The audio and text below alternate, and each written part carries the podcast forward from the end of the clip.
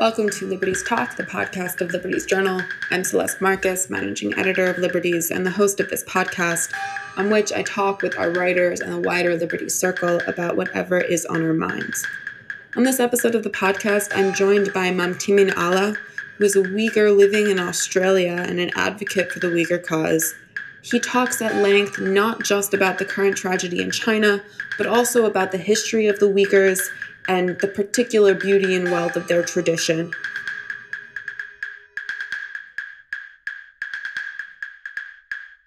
Mamtimin, thank you so much for joining me on the show today. Thank you so much for having me here. So before we before we talk about uh, the conflict or the the catastrophe in China specifically, I was I was hoping that you could give us uh, a bit of a history lesson about Uyghur culture and tradition.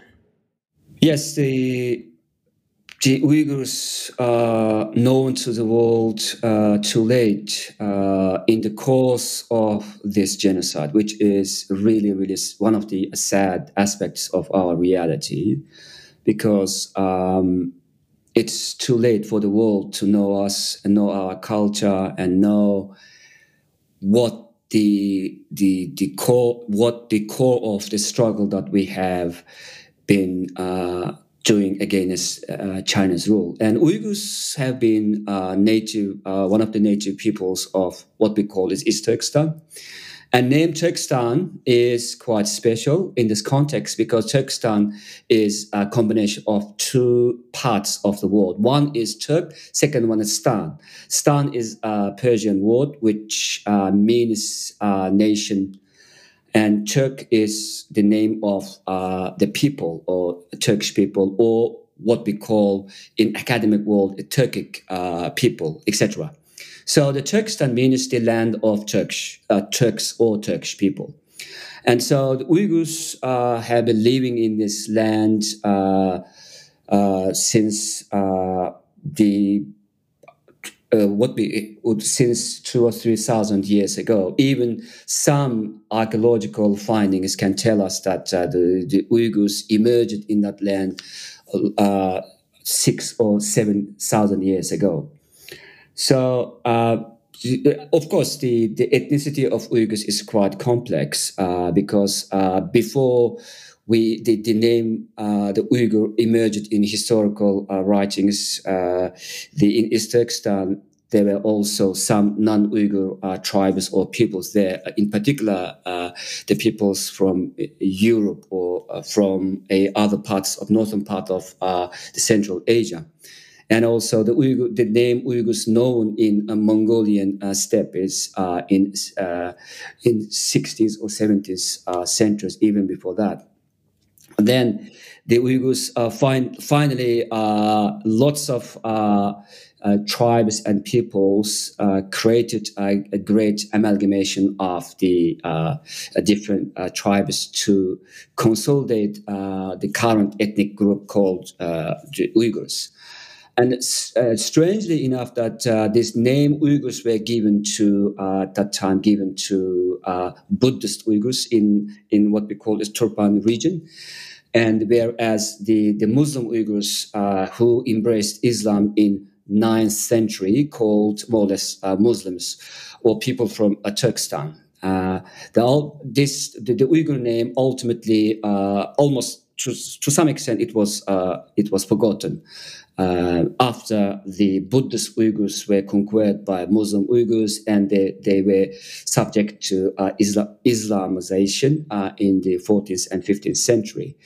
And so then this name uh, disappeared from historical uh, books for some time, two or three centuries, and the, then it's it was re-emerged uh, uh at the beginning of 20th century. So this is the history of Uyghurs. And the uh, Uyghurs have created uh, lots of uh, dynasties, uh, kingdoms, and uh, and other uh, big or small political entities. So Uyghurs have a very long, not only p- political but also cultural uh, history uh, in, in, in Central Asia and beyond. So the Turkestan lies at the heart of Central Asia. So in that sense, Central Asia could be uh, seen as the, uh, uh, the, the originating place of Uyghurs, uh, historically speaking. And the, in 20th centuries, the fate of Uyghurs changed quite drastically. That uh, so uh, even before the 20th century, in the uh, 18th century, uh, Qing dynasty expressed its interest in conquering uh, Uzbekistan to with failed attempts. but in 19th century, ultimately, at the end of 19th century, Qing dynasty ruled by Manchus, uh, ultimately uh, conquered East Turkestan, which was 1884, and it lasted till um, the 20s of uh, 20th century. And ultimately uh, in uh, Uyghurs created two independent republics in 20th century until this both of which were overturned by the Chinese Communist Party in 1949. And since 1949, Uyghurs have been subject to uh, China's rule, uh, including um, very uh, progressively uh, worsening uh, assimilations policies, uh, which ended up in the current genocide. So this is a very brief history of Uyghurs. Um, so it's, I guess this is quite a good uh, introduction. It's a good introduction, absolutely. I want to um, ask like specific questions about because you just covered so much, uh, and people know so little, unfortunately. So, so um, one of the one of the misunderstandings is that Uyghurs have always been Muslim. That like Uyghur culture and Islam have always been intertwined. Uh, and people think that people think that I think because they believe their understanding is that the Chinese persecute the Uyghurs in China because they are Muslim, um, because so little is ever said about why the genocide is happening. So, in order to correct some of those misunderstandings, I just I want to highlight the fact that um, Uyghurs embraced Islam well into their history. It wasn't at the beginning of Uyghur uh, culture. So, how, what are the essential aspects of Uyghur culture that have been constant? And I know that that's a difficult question because it has it has changed so much. And actually, um, as you as you say in your essay, part one of the essential facets of of Uyghur culture, if I understand correctly, is that it uh, is that it adapts. Is that yeah? Um, so could what does that mean? What is what is uh, a syncretistic culture look like? Okay, so uh, Uyghurs have a history of Islam for the past a thousand years, and uh, during which, as you know, that no faith is pure, and Uyghurs embraced Islam while keeping uh, their own uh, traditional uh, cultural values, cultural practices, and uh, cultural institutions because Uyghurs uh, embraced lots of other faiths, uh, like uh, Buddhism, uh, even Christianity, Manichaeism, Zoroastrianism, and shamanism, etc., etc. So even even now, Uyghurs can feel the influence of these very hidden aspects of other religious practices. We can feel that it's not it's not like, uh, but Islam is is dominant. A face of Uyghurs, that's for sure. And uh, secondly, uh, I would like to draw your attention to the uh, critical aspects of Sufism as part of the gro- uh, whole Islamic uh, tradition of Uyghurs. Sufism is a uh, religious school of Islam which opposes violence and while embracing the deep value of human beings in connection with God. And the Sufis uh, think that the, there are some stages uh, through which human beings can reach the love of God. It sounds like a bit Christian mysticism and even some uh, Jewish mysticism. There are some mystic elements in Sufism. And as long as there's a mystic elements in, in, in very, uh, very hardcore uh, religious uh, practices, then it could be uh, something different. Uh, it could leave some room for like meditation, different interpretations, and also different practices. It's it's what happened to Uyghurs as well. That uh, while some Uyghurs uh, believe it in very essential and orthodox aspects of Islam, like some other Muslims around the world, in particular Muslims in Middle East, like Arabs or others, but some other Uyghurs, in particular some high level, uh, like uh, Uyghur uh, Muslim elites were quite fascinated with the, the Sufistic aspects of Islam, which was, I could say, it's a local branch of Islam or like Uyghur appropriation of Islam in a way that it could be suitable for our ancestors. And so it's very soft, very flexible, and also quite like embracing aspect of Islam that Uyghurs uh, have also been uh, practicing for uh, centuries. And in that sense, uh, Uyghurs uh, have created a special mindset, which is all inclusive or like open mindedness, which is the essential of uh, Islamic uh, practice of Uyghurs. That's why, uh, thanks to the Silk Road exchanges of cultural practices or ideas, that Uyghurs have benefited a lot. And Uyghurs have ex- uh, in, been influenced by lots of other cultures and ways of uh, thoughts and etc. So in that sense, it's not easy to pinpoint uh, that what Islamic practice that Uyghurs uh, have uh, done for centuries. It's quite complex uh, practice. And the third aspect of Islam that Uyghurs have uh, practices is that the after the 1949, uh, the Uyghurs faced the biggest dilemma in their life that the, the, the Chinese Communist Party is absolutely atheistic uh, political system, which negates uh, any kind of uh, religion not only negates, but also they are determined to wipe out religion at all because for them, religion, as Karl Marx said, is opium for the people. So, but then Uyghurs are uh, thrown into this such hostile environment with atheist communists.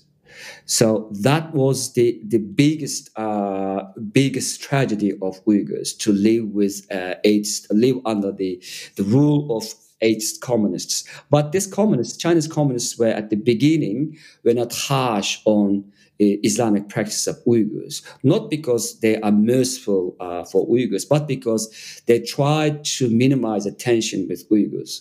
So, but as time goes by, the Islamic uh, face of Uyghurs were gradually uh, forced to be modified to to to accept uh, the socialistic values of, of China.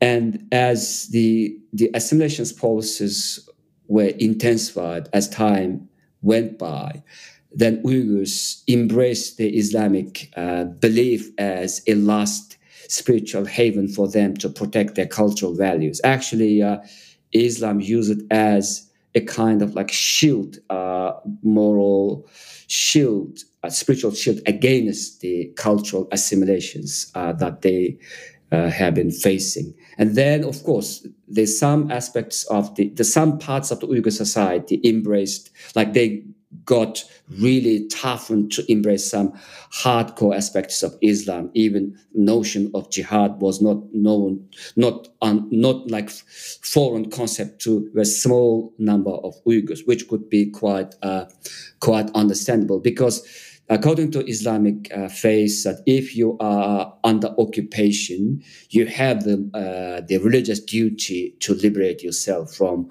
the occupation. And that time, since the Uyghur political reality is a, uh, uh, the occupational, like a reality of occupation. So that Islamic uh, teachings helped Uyghurs to shape their um, resistance uh, from a very deep spiritual uh, level.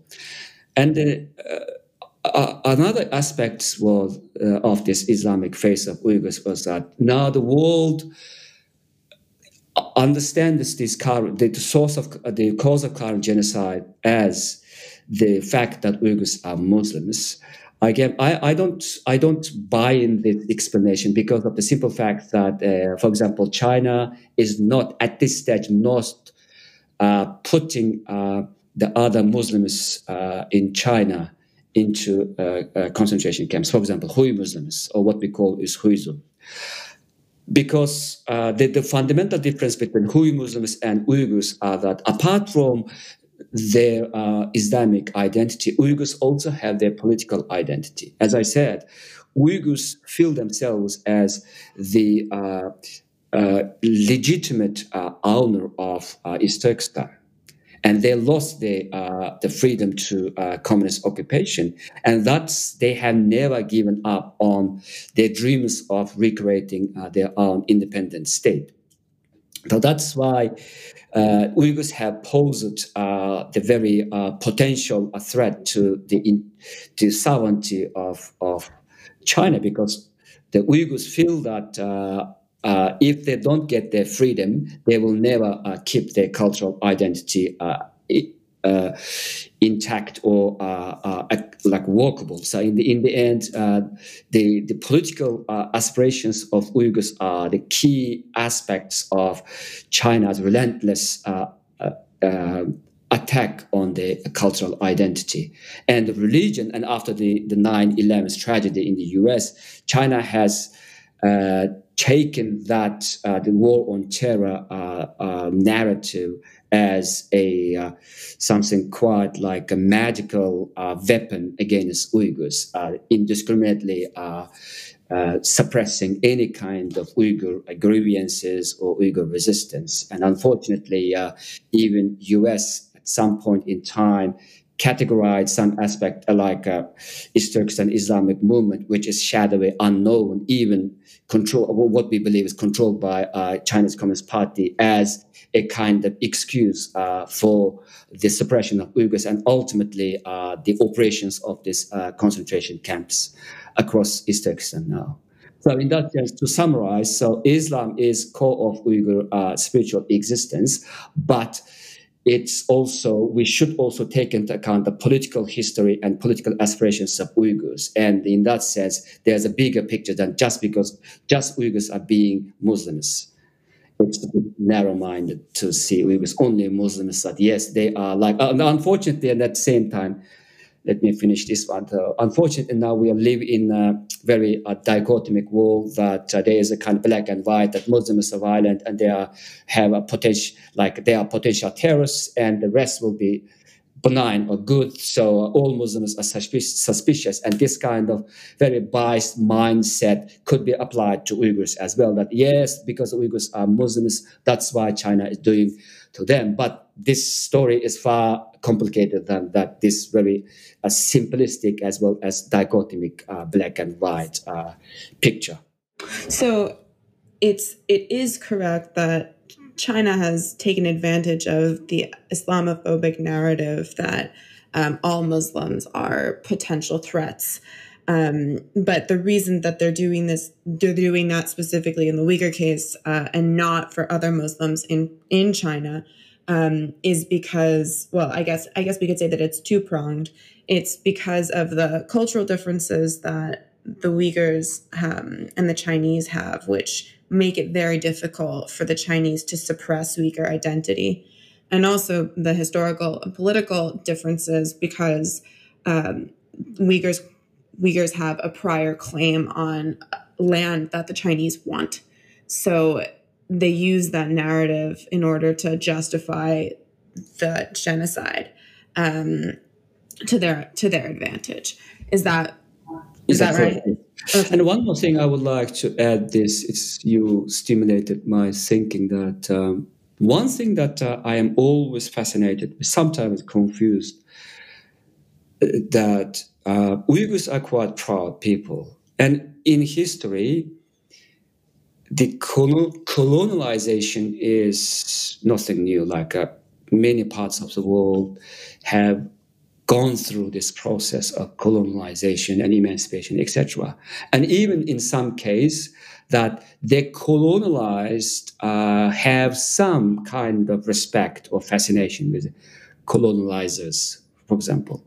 But in Uyghur case, even though Uyghurs uh, were, were put in a very uh, miserable condition, but they have never uh, seen Chinese as their mas- masters.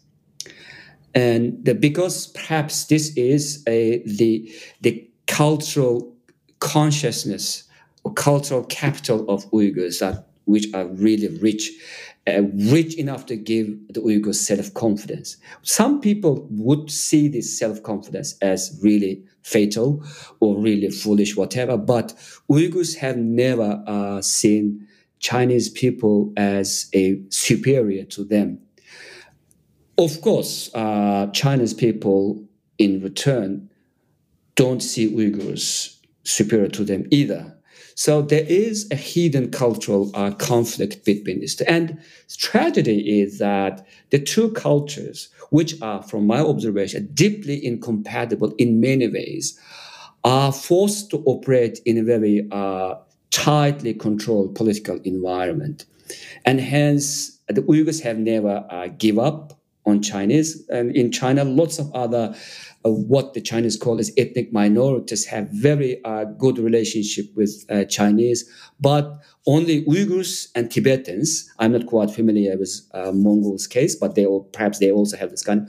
These two peoples have always been in a conflict with Chinese that they have never accepted China's rule easily, and they have never had a very uh, uh, high respect for them, even in in in a, in a non-political uh, space, for example. And that's one of the reasons that have irritated uh, China to uh, suppress Uyghurs, to uh, in view of creating a unified Chinese identity and we Uyghurs have been in the way of China to achieve that uh, goal, along with uh, Tibetans. Why why is the conflict so old? There's the eternal stones are from the eighth century. Um, can you can you talk a little bit about the inscription on the eternal stones and why that would have been um, written so early? Yes, the eternal stones that uh, they erected, uh, established in uh, Mongolia, then lots of like Uyghur and also Turkish, uh, uh, what we call is a Göktürk uh, or Turkish kingdom kings issued their warnings to the Turkish subjects at that time that never trust Chinese, simply speaking. And historically, Uyghurs' ancestors could be traced back to even Huns or Hunnic peoples at that time, that the, there was a uh, century long, even millennium long conflict between uh, Chinese and uh, uh some uh, other non-Chinese uh, tribes or peoples like Huns and later on Turkish people and later on Uyghurs, etc., etc. But all of them saw a Chinese as a very cunning as well as untrustworthy untrustworthy uh, people. And on, it's strangely speaking that the Chinese actually was really politically a very mature people, very cunning people, which was evident in uh, what we call a Sun Tzu's, uh, Sun, Tzu, uh, Sun Tzu's uh, the war st- strategies, which are still famous all around the world.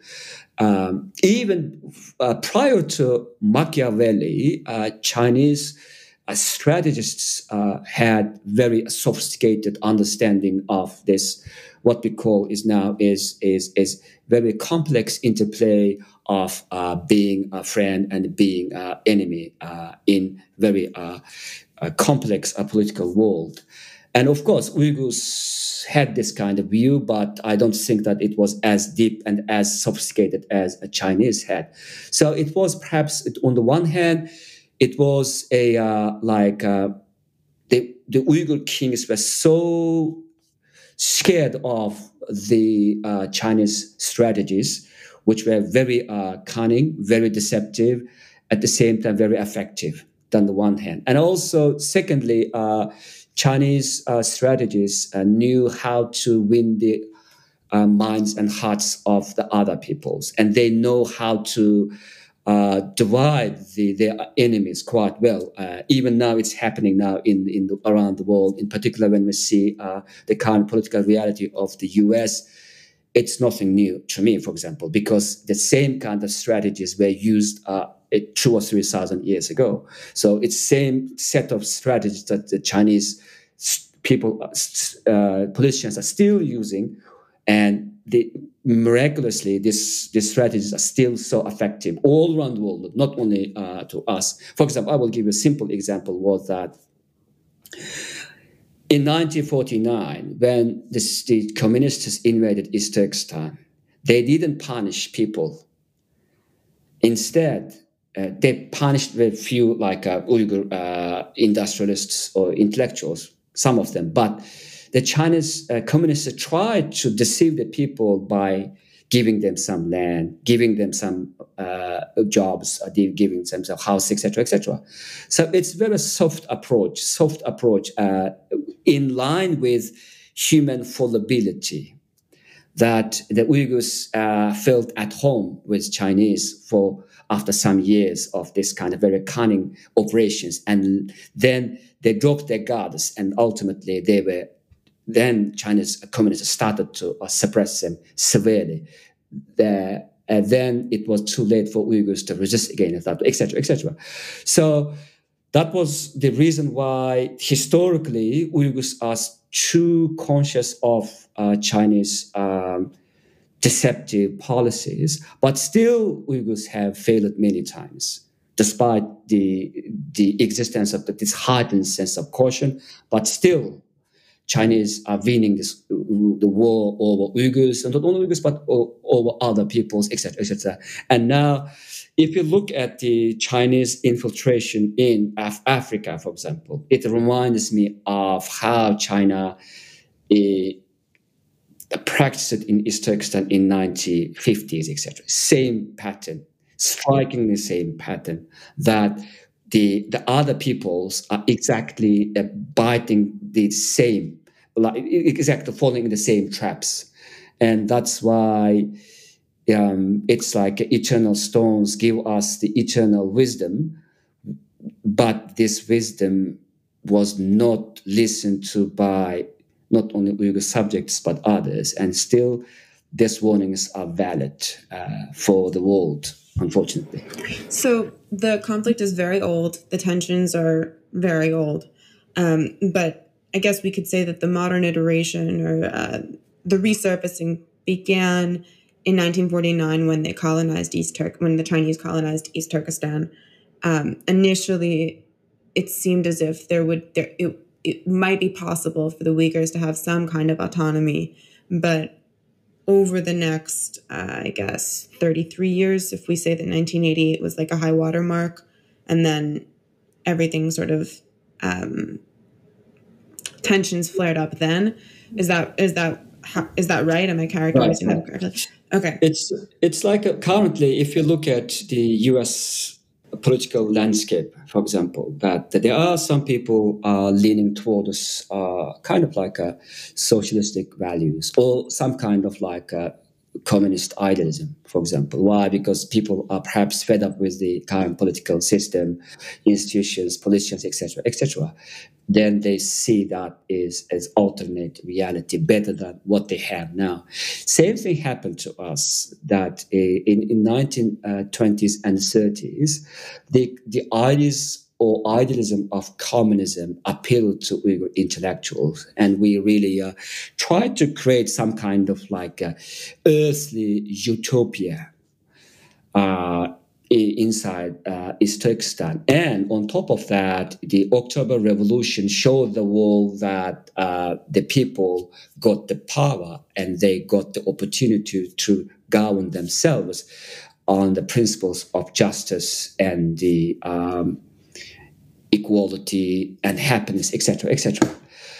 Um, so that's the uh, the the reason that Uyghurs, uh, when uh, there was the, Chinese Communist Party, there was we also had the South Communist Party, etc. So Uyghurs, some Uyghur intellectuals really fascinated with the the communistic ideals, and even 1949, Uyghurs some of them were quite naive to believe that the communistic system or communists would give them really a better freedom, a better uh, kind of happiness that they had had before. So even China's uh, people themselves uh, uh, put their hope in the Chinese Communist Party. Uh, but then the Chinese Communist Party showed its uh, true face uh, um, in, in, in, right after the 1949 that they started to to started to create their own like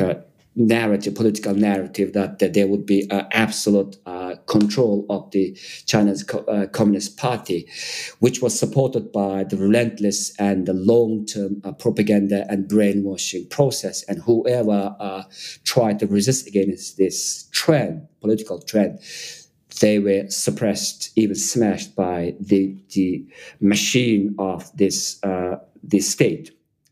And so the Uyghurs felt that they were deceived by even during before and after before during and after the cultural revolution all the dreams of this communist utopia was smashed to pieces and people in particular uyghurs felt that they were deceived but at the same time their sense of independence decreased because of the uh, a at least a, because of the uh, decades of very systematic oppression as well as uh, brainwashing. But then they accepted uh, autonomous stats as a uh, like acceptable uh, political uh, political framework for them to keep their uh, cultural identity. but at the same time, at, some Uyghurs still didn't give up on the Uyghur independence. But that, that voice, as I said, was dwindled as time went by because of the simple fact that China became more, like CCP became more powerful to know how to control uh, Chinese people in general and Uyghurs in particular.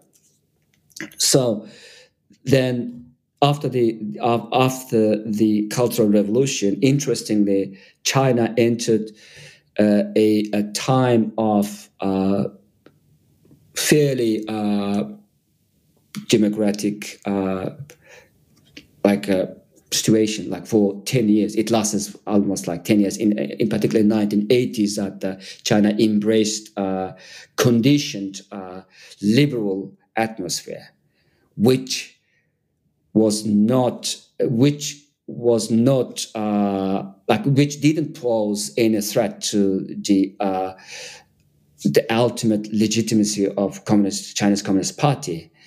Under such condition, some liberal activities, ideas, or practices were allowed to uh, to express uh, themselves.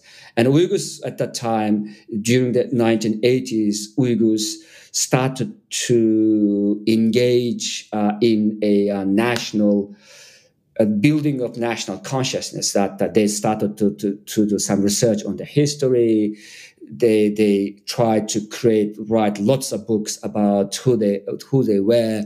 And that was quite crucial time for Uyghurs to enjoy at the time. But after the 19, after the uh, Tiananmen Square uh, massacre, Chinese Communist Party uh, started to impose the its uh, the communist dictatorship on uh, on the, the peoples, Chinese peoples uh, in general, then Uyghurs was also affected. And at the same time, some Uyghurs tried uh, to resist against China through some religious ways. Like, for example, some religious uh, elites of Uyghurs started to uh, to resist against China's rule, but then it was crushed uh, tragically. Then Uyghurs were shocked, and they they felt that um, the the, the religious resistance would not be possible inside China. And some of them went uh, overseas and also uh, they tried to form some kind of resistance outside of China, which still exists, but it's not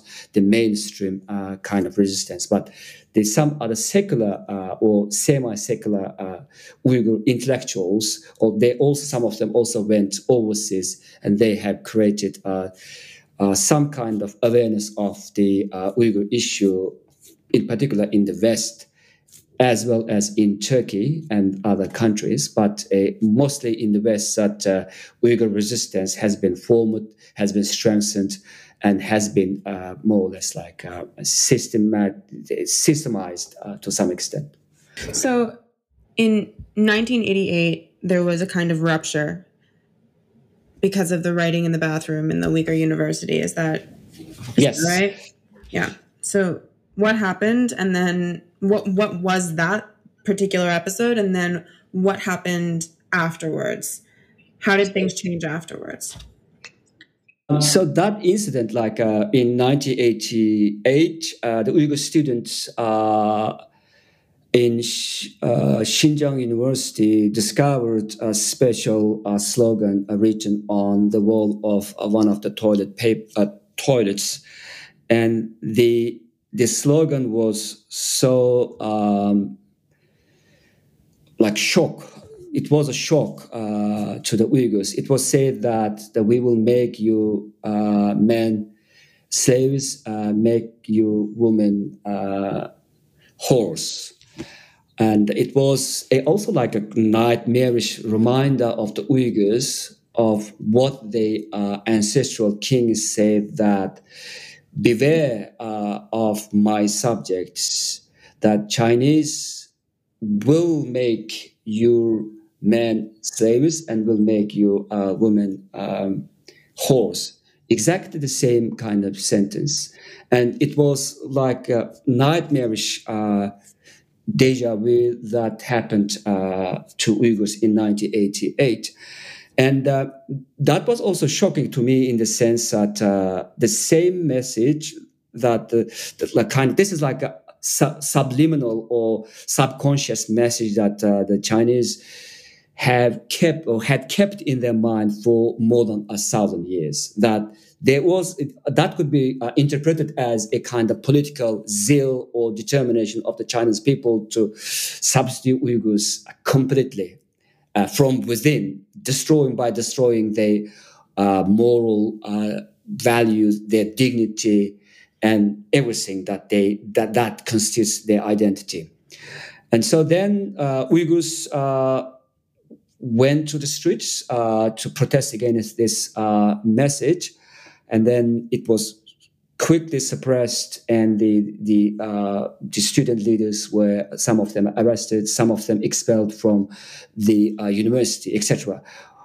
Apart, the, the crucial message that we got from that incident was that that was the beginning of the Uyghurs uh, being uh, turned into slaves. Though it didn't uh, didn't start overnight, but we we we few Uyghurs uh, felt the uh, historical like uh, the determination of the Chinese people to crush us mercilessly, and but it was too late uh, that we were uh, under very heavily uh, armored Chinese presence in East Turkestan, and uh, the, the all freedom was curtailed or suppressed, and there was no freedom for Uyghurs. It was too late for us to wake up from that uh, nightmarish uh, warning, and so. Um, and uh, the, the, year after that incident, Tiananmen uh, massacre happened, and there was a kind of like whole scale like like dictatorship, a tightening of the grip of uh, the CCP on everything uh, in Chinese society, including Uyghurs. And then the assimilations uh, policy uh, was became unstoppable. And and interestingly, that I would like to add one more thing here is that after the, uh, of course, the, after the Tiananmen massacre, China was sanctioned by some Western countries for some time, two or three years. But then in 1994, the European Union dropped that it's like a bit punitive measures against China on its handling of the Tiananmen student movement. Then the, the world gradually accepted China as a um, very uh, great and important, influential uh, countries. And after the Chinese entry uh, into the World uh, Trade uh, Organization and the, the, the, trade relationship between China and the West was intensified year by year. and that gave uh, the, the, huge sense of self uh, confidence uh, in the, the Chinese communists and also ordinary Chinese people. And then Uyghurs felt that that the Chinese the communists uh, seized the opportunity to project their greatness upon the Uyghurs by uh, uh, by suppressing them, vilifying them, and also marginalizing uh, Uyghurs further down the track. And then that was the uh, like a, the the greater the Chinese uh, communists uh, feel themselves, the more suppressive they become, and ultimately this. The the genocide is, is, is to some extent is part of like like very uh, self aggrandized uh, projection of the Chinese communists uh, upon Uyghurs to show that they are masters and Uyghurs are slaves. When did the current genocidal practices become uh, official? This is quite interesting question that uh, this genocide has never been uh, officially declared. Uh, for example, uh, if you look at the Holocaust, for example, uh, we see that it's uh, the final solution to the Jewish problem. There was such a term used in 1945, almost at the end of the Holocaust. But in Chinese context, Chinese have never said that we are like eliminating Uyghurs because they are terrorists, they are like undesired people, etc. But what they have done is that they are eliminating terrorism aspects, or they are just like uh, managing uh, Uyghur terrorists, real or potential, etc. But actually, uh, this genocide is hasn't happened overnight, as I said. Just like uh, the Holocaust, like uh, we can't say that Holocaust just uh, lasted from let us say 1939 to 1949. But if you look at the history, that there were lots of like preparations for that, even started in 1930s, right after the Nazi uh, came to power. It's exactly the same thing uh, for the Uyghur uh, cases. But if I if I uh, be more like uh, precise on the, the timing around this genocide, I would say that after the uh, massacre in on the 5th of July uh, 2009, when there was a um, conflict between Uyghurs and the Chinese uh, erupted uh, as a response to the the Uyghurs were killed by uh, killed in Guangdong province several days ago then that was a turning point in the uh, in the Chinese government's uh, determination to eliminate Uyghurs through uh, through this genocide. But we should also take into account uh, some other factors uh, that uh, have led into this genocide. For example, at that time, 2009, Xi Jinping was not elected as a chairman of the Chinese Communist Party. Uh, so it took some years for Xi Jinping to be uh, to be like uh, appointed as a CCP uh, secretary or secretary of Chinese Communist Party in uh, 2016. So after that, the the Xi Jinping uh, visited Kashgar in 2014, where he gave very firm instructions for the Uyghur issue. And that was the declaration of, I would say, that was the declaration of the uh, the, the, Chinese uh, Communist Party's uh, genocidal uh, policies against Uyghurs. Because in that instruction, Xi Jinping made it quite clear that we should give a uh, fatal blow to Uyghur separatists and uh, terrorists and the two things are quite uh, important here. The one is that they are the Xi Jinping speech made it clear that it was a blow to separatists. These are the secular Uyghurs from the Chinese uh, understanding, and second one, are terrorists, which also has a uh, anti-terrorism uh, connotation.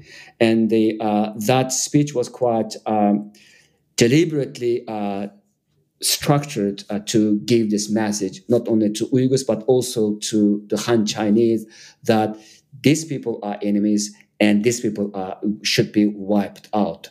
And the nature of this uh, the fight was fatal or fatal blow. So there was no compromise. There was no mercy. It was already a merciful uh, operation that was declared at that time. And so I could say it was uh, 20, uh, uh, 2014 was a second uh, turning point uh, in the um, Mm-hmm. modus operandi of the Uyghur genocide. And since then, uh, this genocide has been uh, has been carried out by the Chinese uh, government uh, in a very systematic way in the name of fighting against terrorism, or fight plus fighting against the secessionism. So 2014 was when it was it got as close to explicit as it was ever going to get. Um, I guess it's similar to the Wannsee Conference in Germany in 1942, uh, which is when the final solution was made official. Even though, as you say correctly, since the 1930s, um, there has certainly they had been working towards a final solution, but they didn't actually use that term uh, or make it make it explicit like that that mass murder was the was going to be the uh, the solution um, rather than exportation or just other kinds of uh, cultural elimination. So 2014 it became official and or as official it was as it was going to be. Did you had mentioned before that there was a sort of Uyghur international culture uh, already. Um, did that did the we did the inter, what what existed of an international legal culture did they respond to that call in 2014 and see that things were changing um, was was there a kind of uh, some kind of unification? Or was it not a robust enough international community for there to be um, unity? Yep and um, I watched a uh, very good document, documentary, documentary film about the Holocaust called The Last Days, in which there was a one lady, Jewish lady, say that why didn't why didn't we do something at that time? Like, for example, that uh, the uh, Jewish community in Hungary, there was one lady in that documentary film they heard that the German uh, the Nazis were killing uh, Jewish kids in Poland, for example, but they didn't escape anywhere. And it also happened to us because I, I would like to draw this analogy because of the simple fact that there were some clear signs of genocide at that time. For example, just like the Germans were singled out as an enemy of state with the uh, the badge of the uh, David Star, for example, uh, that they are forced to wear that badge to be identified as a Jew. It was happened to us, the Uyghurs, that like facial recognition system it came a little bit later, uh, uh, uh like after the, 2014, uh, but it was a kind of like identification process to target Uyghurs as an enemy. And not only that, even uh, Uyghurs, the ID card that Uyghurs carried, has a special uh, kind of like alarming system that if Uyghurs have some political issue, then they could not uh, pass certain uh, checking points, which are quite like uh, like uh, abandoned in every 500 one kilometer. There's one checking point. So at that time, Uyghurs were one is selected, second one identified, and third step targeted, and fourth step will be uh, handled uh, mercilessly. So this is the, all the process is akin to what happened uh, during the uh, during Germany in 30s and 40s last century, but of course, uh, we didn't uh, we didn't act on this clearly warning signs until uh, there was a big article uh, published uh, on New York Times with the uh, the interviews done with one of the the the Uyghur genocide survivor, Omir Bekali, who resides in Holland uh, currently. So that was the shocking revelation. Of course, it should not shock us, but whole world was shocked to know that, uh, that there is a systematic uh, genocide is happening. So if you look at the timing, if you look at everything from a timing perspective, so from 2014 to 2018, there were four years of preparations or even um, implementations of the genocidal policies that didn't catch the serious attention uh, of a, the, the, the world community. And and on the other hand, uh, there was a bizarre story uh, associated with that. Xi Jinping's father worked in East Turkestan during uh, 50s, and he had some connections with some Uyghurs.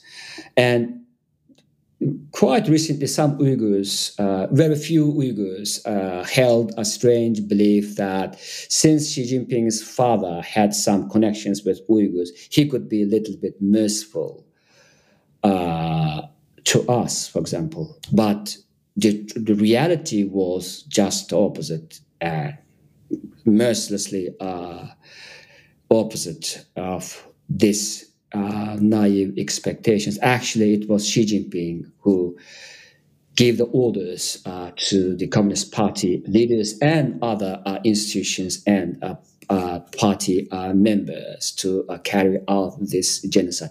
And on the other hand, I should also mention that the Chinese Communist Party systematically also psychologically prepared the Chinese people to what could happen in the future. For example, they uh, vilified Uyghurs after the 2009 Urumqi, massacre in 2009, that it was driven by fanaticism, driven by uh, terroristic ideology, etc., etc. So then there was a clear uh, ethnic division between uh, Han Chinese and Uyghurs uh, in uh, big uh, cities in East Turkestan. So two communities were separated and put in a very oppositional uh, situation as it's kind of like a very enemy like uh, made enemies of each other. So that was also like another kind of like a, a social uh, environment where these genocidal preparations were made. And so,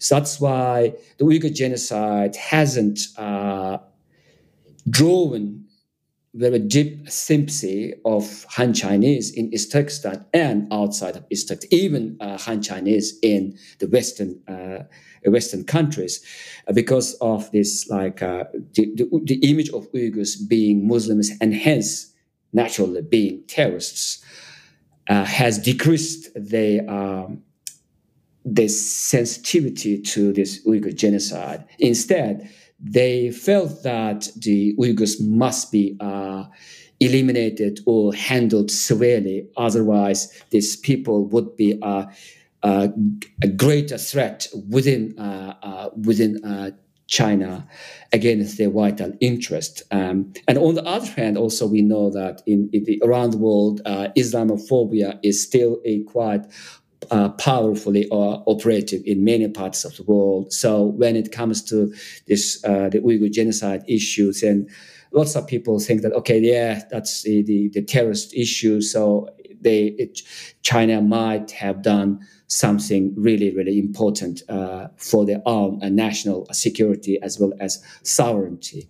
So this uh, the, this kind of like perceptions have made a contrib- very uh, sad and dangerous contribution to uh, the silence of the world over the Uyghur genocide, including uh, Han Chinese communities across the world.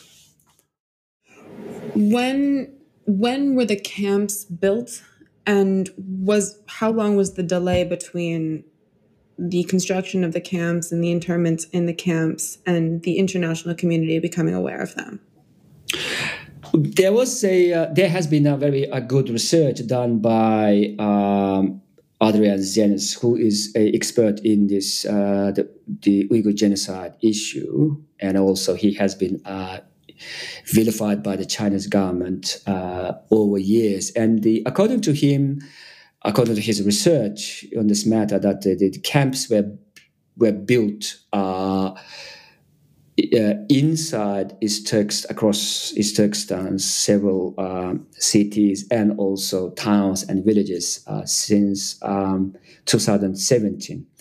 He checked some uh, construction um, like advertisements about this, like there's are some kind of like a, uh, information about the big uh, construction uh, projects that the Chinese government uh, tried to uh, to get some like a Con, uh, contractors to, to, to, to attract some contractors' uh, attention. So he tried to analyze this information from the Chinese sources to figure out the the size of the the and location capacity and other aspects of the concentration camps.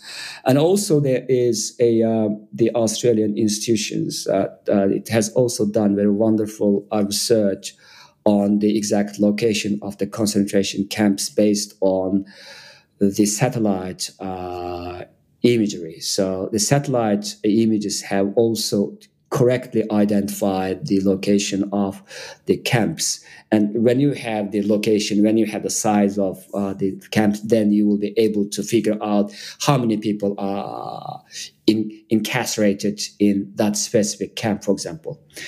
And so then at the beginning, China's government was quite uh, dismissive and saying that, no, no, no, we don't have a uh, camps. What we have is uh, re-education centers where Uyghurs are trained on some base skills for employment.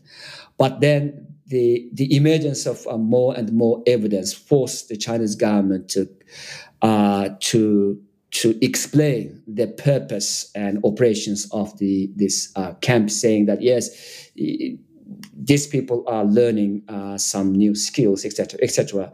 But then world uh, in particular, lots of like journalistic, wonderful journalistic work has cast, uh, cast some uh, some uh, like a doubt on the the veracity of the Chinese narrative and criticizing Chinese government for not uh, transparent on the what they are doing uh, inside the camps. But unfortunately uh, despite the fact that we have uh, images of the camps from obtained from or by the satellites, we don't know what's happening inside the camps, and we have got very few uh, genocide survivors who are uh, who hold dual citizenship, which is the reason why they have been released into their uh, second uh, country for some of them for family reunification uh, purposes, some of them are uh,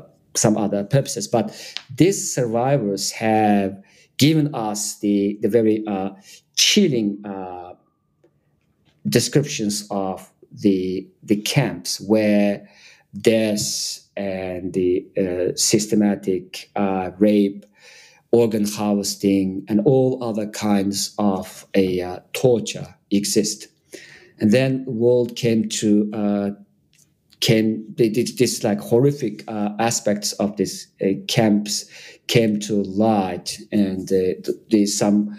Uh, parli- some parliaments of countries uh, started to recognize this tragedy as a, a genocide. But unfortunately, uh, China, due to the Chinese, uh, there was strong influence of China on the most uh, parts of the world have a uh, put lots of uh, strains on this parliament's uh, capacity to to further challenge uh, China to stop uh, this genocide. And now we are seeing such a worrisome picture that a uh, the Uyghur genocide has been started to be normalized uh, by the world. Uh, now, if you talk about the Uyghur genocide, people not, uh, yes, these people are being killed, but what else can we do? Because China is very strong. So this is like uh, like China. Uh, fear of China is something really, really defining trend uh, in many uh, parts of the world. Uh, so the Uyghur genocide has not uh, gained enough attention, hence enough action uh, to be stopped. So people know that there is a genocide occurring. There are eyewitness accounts of torture and organ harvesting inside the concentration camps from people who managed to escape because they had dual citizenship. And I guess the Chinese were afraid that the their other nation would um, advocate for them, so they just let them go. Is that why they let them go? Yes, but they, they released uh, on condition that they should be silent over this matter. But when they are released, when they uh, came to a free world, like when they came to uh, the US or some European country, they started to uh, tell the world uh, about their uh, horrible uh, experiences inside concentration camps. And recently, just a couple of days ago, there was a Uyghur tribunal cases in the UK which tried to shed light on the the witness descriptions of uh, the camps, and it was really, really revealing and also very uh, horrific. And so, I don't think that uh, we have lack of evidence uh, to prove that this genocide is happening. What we lack is the political uh, will and courage to uh, to challenge China to stop it. And now like, for example, again, let me make another analogy uh, between Holocaust and Uyghur genocide.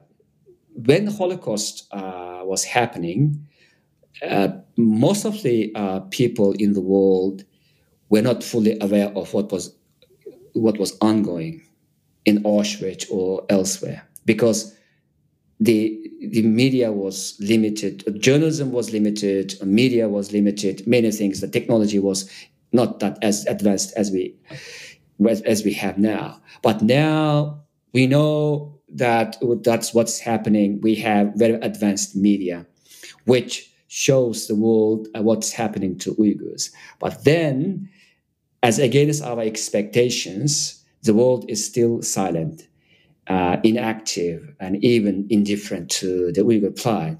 And which is really depressing, really depressing, and war, even to some Uyghurs worse than the genocide itself, because the uh, as a people being uh, being wiped out, the Uyghurs uh, hold uh, they put their hope in humanity, however abstract this term could be. But in reality, the China is still winning uh, the minds and hearts of the world community, saying that yes, I am eliminating these people because these people are dangerous, just because because these people is less than uh, human. So you can't accuse me of that. But actually, I am doing something good for for not only for China but also human, etc., etc. So this is uh, what uh, China is doing, and so what I am really, really uh, disappointed at personally is that if Uyghur genocide is not countered by the world, what else will you fight for in the future in terms of uh, human rights or in terms of the genocide prevention or in terms of something massive uh, crimes against humanity? Because the uyghur genocide has set a the worst are like a bar for the world to pursue the similar type of crimes in the future. So uh, this is i could say this is the ethical degrade, degradation of uh, humanity. And now you can't say that you don't know it. You know it, but you had done nothing, and that really uh, the, the the how worth the that our world has become right now. Of course, many people say that the Uyghur issue is okay. We can uh, push it aside or we can ignore it. But yes, Uyghur issue could be ignored. Uyghur issue can be forgotten, or even. Uh, even in the future, China, China may say that I have eliminated all Uyghurs. So what? Now it's so what attitude of China is just around the corner. But that's not the end of the story because if China succeeds in this evil project, it can do anything to any people on earth because China knows that world is too weak to respond to its evil behavior. And so, in the end, it's not only our tragedy; it's tragedy of humanity. It's um, damning for for the everybody who is watching and the whole world is watching. Thank you for speaking about this for so long and for giving all of the context necessary to understand the gravity of this tragedy. Um, and I applaud you for your work and for your courage.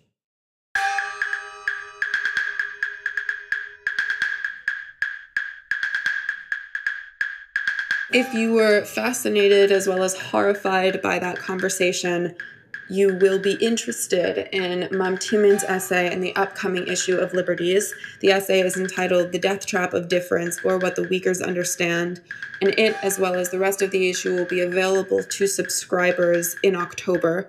That means that in October, all subscribers will be able to access that essay online via digital subscription.